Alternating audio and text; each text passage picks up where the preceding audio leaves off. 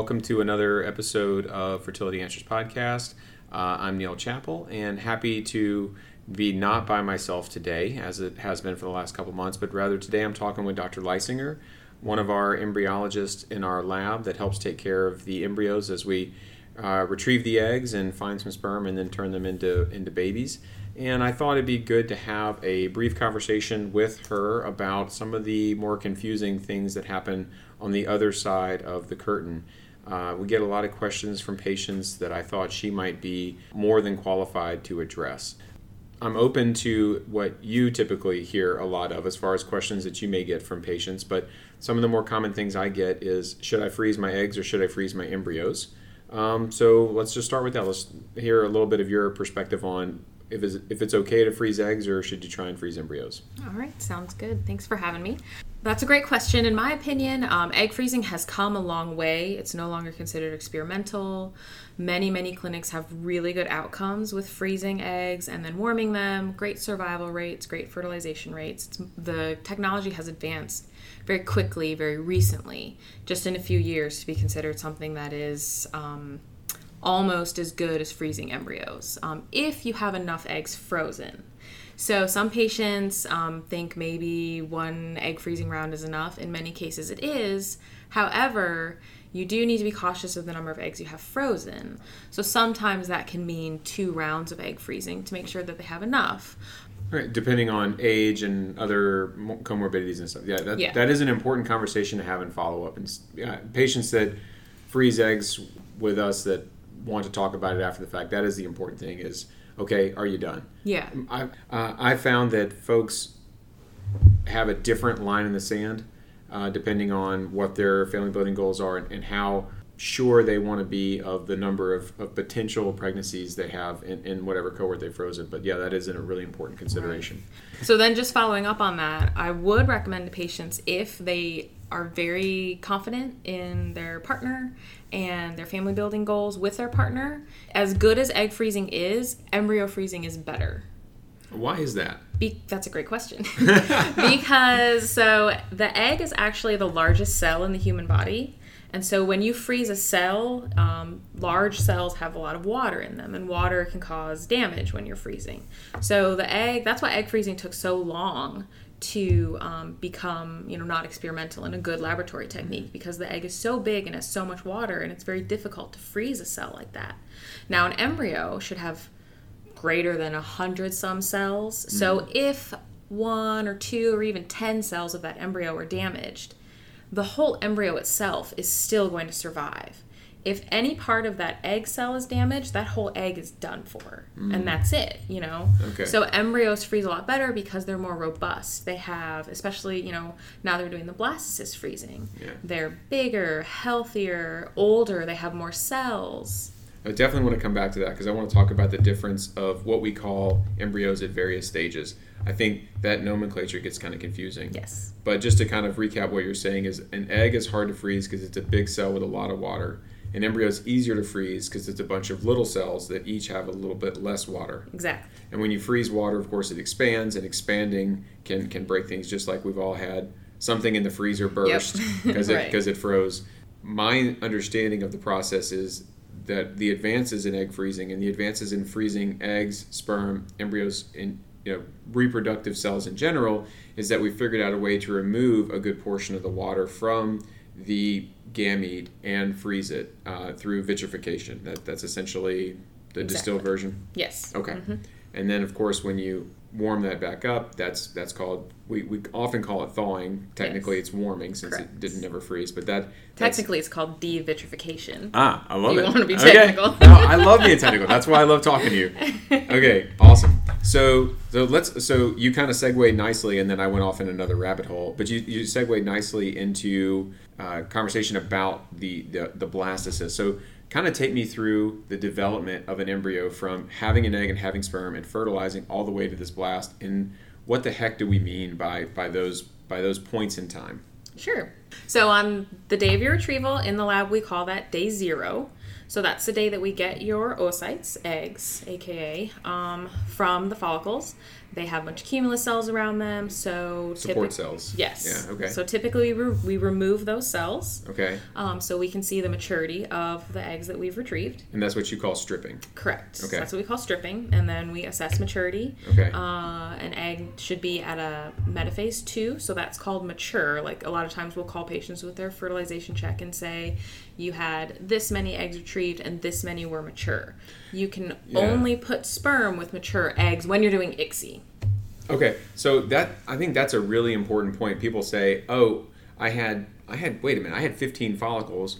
Why did you get 13 What eggs? happened? And Yeah. then why do I only have 8 on day 1 because you said the egg retrieval is day 0." Correct. So, um, for for on on my side of the of the quote unquote curtain, not all follicles will have an egg, Mm-hmm. um, and that's that's that goes back to the way that the ovaries develop, and, and so you don't always get uh, an egg from each follicle that you see.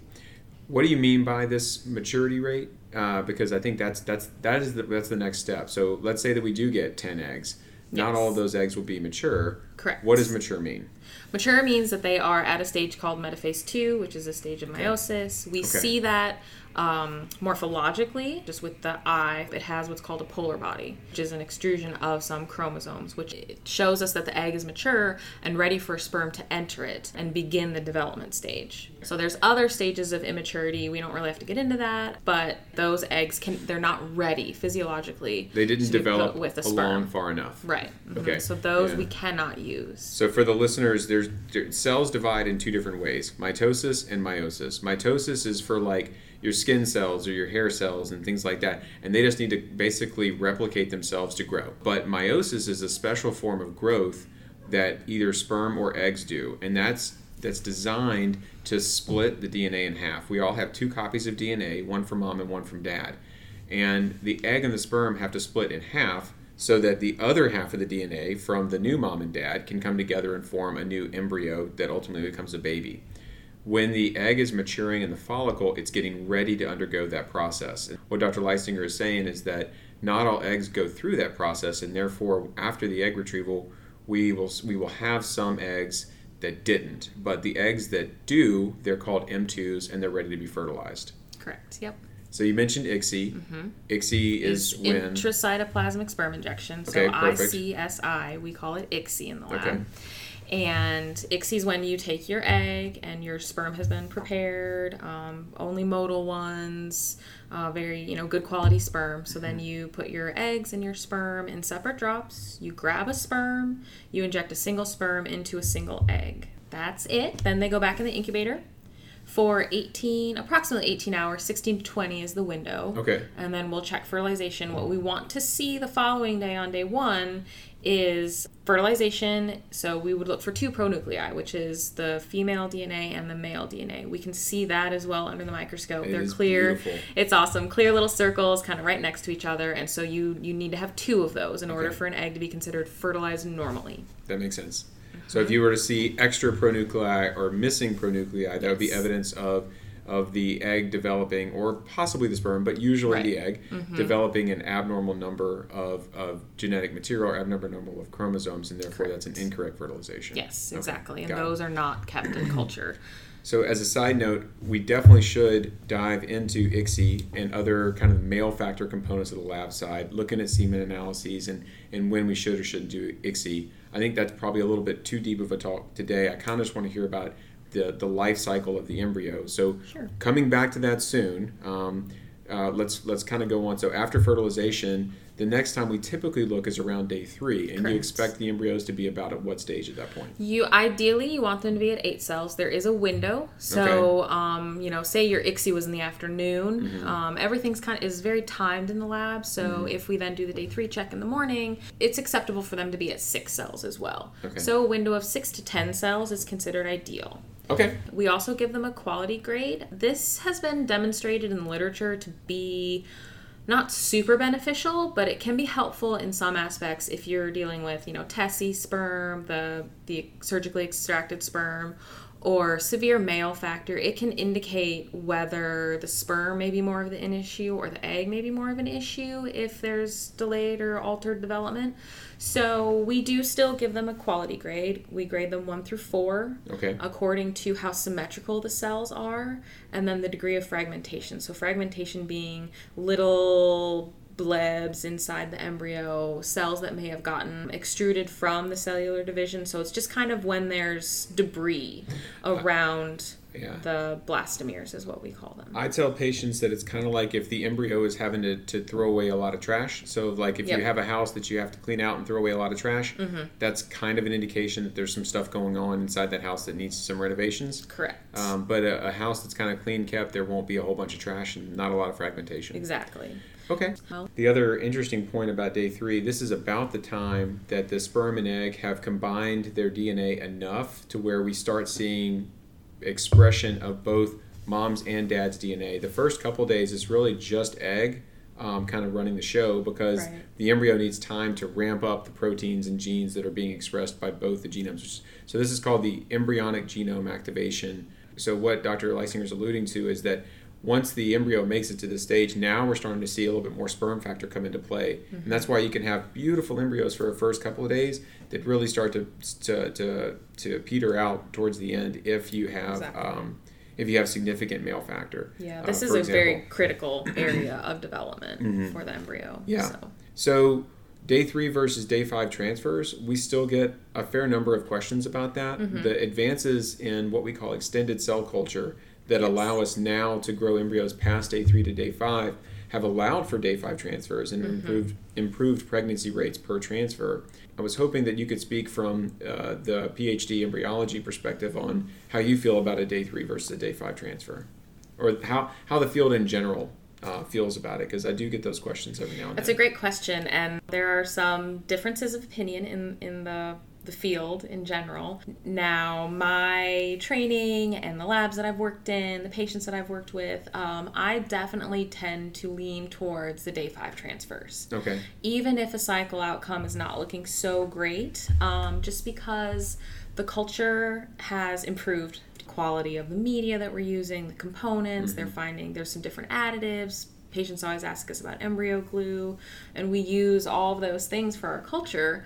Um, so just letting the embryo get a little bigger, advance. A lot of times, if they arrest at day three in the incubator, my take on it is most of the time, even if you did a day three transfer, they're gonna still arrest. They're already potentially arrested. So growing them out gives us a little bit more closure, A few more answers. a few more answers. Yeah. Exactly. I would agree with that. I, I agree, but I, I think you kind of hit the nail on the head. It kind of depends on the lab too, because Mm-hmm. Yes. some not all labs are created equal. Not all labs have the same protocols. Not all labs have the same outcomes. yes. Not all It- labs have the same blastocyst rate. Right. So, So it definitely that's a great behooves. Mm-hmm. you to do research on the center that you're working with, Exactly. and ask them their specific um, rates and experiences with day three versus day five transfers. But in general, with extended culture, it does offer a benefit in pregnancy rates because you've kind of seen past the window of those those day three embryos you were kind of alluding to that Mm-hmm. had potential but then ultimately didn't have the right makeup to make it and so you're you're, you're getting a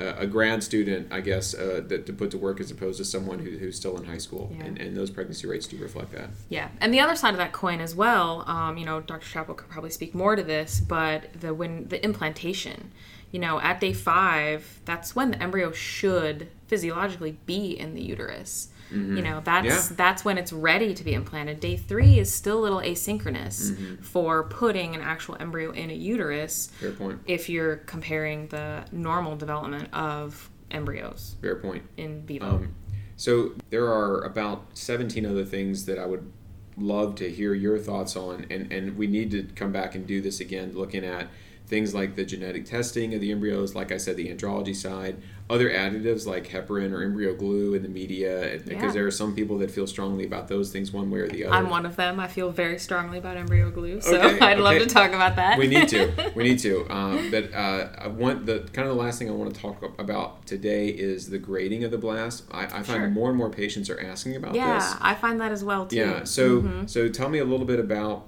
the grading system and the criteria and, and the value that you guys have with with that system in how you guys think about the embryos. Sure. So we use the Gardner grading system. So Okay. if anyone wants to Google that, um, if we ever talk about their embryo grades, um, That's G A R D N E R, not Gardener, but, yeah. but Gardner. David K. Gardner. So it's Yeah. Mm-hmm. his grading system is what we use. Many labs use it. Many labs use a variation of it. It's a very common grading system. So we'll give the embryo a number according to the stage of development of the blastocyst. Okay. Uh, we usually leave that number out when we're talking to patients because if it's a blastocyst and we biopsied and we froze it Mm-hmm. or just froze it or transferred it or whatever, you know, it was an adequate stage on that day. So usually when we talk to patients, we just discuss the quality grade. Okay. So quality grade on the Gardner system is an A through D, D being degenerate, so we can kind of just shorten it up to A through C. Okay. I like to compare it to school grades when I'm speaking to people. Yeah. A's are great, you know, it's what everyone strives for. B's are okay, and C's are acceptable as well, passing, but like just the bare minimum. Um, probably a little less than ideal, but still adequate. Okay. So we grade two parts of the embryo. We grade what's called the inner cell mass, which becomes the baby, and then the trophectoderm cells, which become the placenta. So you want them to have a certain number. You want them to look a certain way, um, nice and compact, not too big, not too stretchy, not grainy, not dark, all those kinds of things. So that's what will play into whether we give it a certain letter grade. Okay. Um, so that's Yeah. that's it. It's That's- not difficult. No, I the grading perfect, system, but, but, it, it, it helps in figuring out which embryos you would consider transferring first and, or, or not. And right. How, how, So, and I just have to ask, but how do you feel about single embryo transfer versus versus transferring more than one embryo? I love single embryo transfer. I do. it's great. I've only done a handful, and and it, it, it's yeah. So I uh, 100% agree. yes. Uh, okay, perfect. Definitely on board with that. Um, so lastly, I'll kind of open the floor up to you a little bit, knowing that we're going to come back because this was re- this was a really fun twenty minutes. Are there questions that you get from patients that that I haven't asked that you think are like, hey, this is something that that people would really like to know? I yes, I have one that we usually get often Okay. when we make phone calls I'm on excited. any day. Okay. the question we get asked is what happened to the rest of them? Okay. Yeah. Or, you know, why only X amount? Those two Yeah. kind of go hand in hand. So, you know, we've been talking up how good our in vitro system is and things like that, but it's still not nature. You know, it's still not an in vivo system in the body. So it's not perfect. So there is loss along the way in every step. Well, I, and I'll, I'll honestly push back a little bit with that too, in saying that Mother Nature, from the standpoint of human reproduction, is far from perfect. That's true. Yeah, Uh, we also forget about that. Yeah, That's so we- correct. So it, it even even if we had the perfect system, most eggs wake up abnormally, exactly. and most Yes, fertilizations don't don't occur normally. Right. And and so really the the culture system and and the hard work that that y'all do. Um, is really just trying to optimize the outcomes of the Exactly. Mm-hmm. healthy eggs and the healthy sperm that we're able to get to, to fertilize um, and, and shake hands, as I say. Right. So, And so- one thing that I like to tell patients when I talk to them on the phone is every not every egg is going to fertilize Mm-hmm. and not every fertilized egg is going to become an embryo. So Mm-hmm. if you even if you have 5 fertilized, you know, a good outcome for that cycle it could be one to five embryos. A good outcome, though, to, to be happy with would be one to two. And I know that that one number can be hard, Yeah. but having one embryo is can often be a good outcome even if you have a large amount of eggs because you could be dealing with a severe male factor or something like that so one thing that one of my kind of catchphrases is i like to be cautiously optimistic yeah. we like to set a realistic stage but also say you know i've seen people that make almost an 80% blastocyst rate averages are the highs and the lows together so Yeah. sometimes we've had people that make 100% blast Mm-hmm. but mostly it's average. Our blast rate, our fertilization rate tends to be industry average, something to be considered good is 70% or more. Mm-hmm. Our lab hovers between 75 and 80% fert rate. Okay.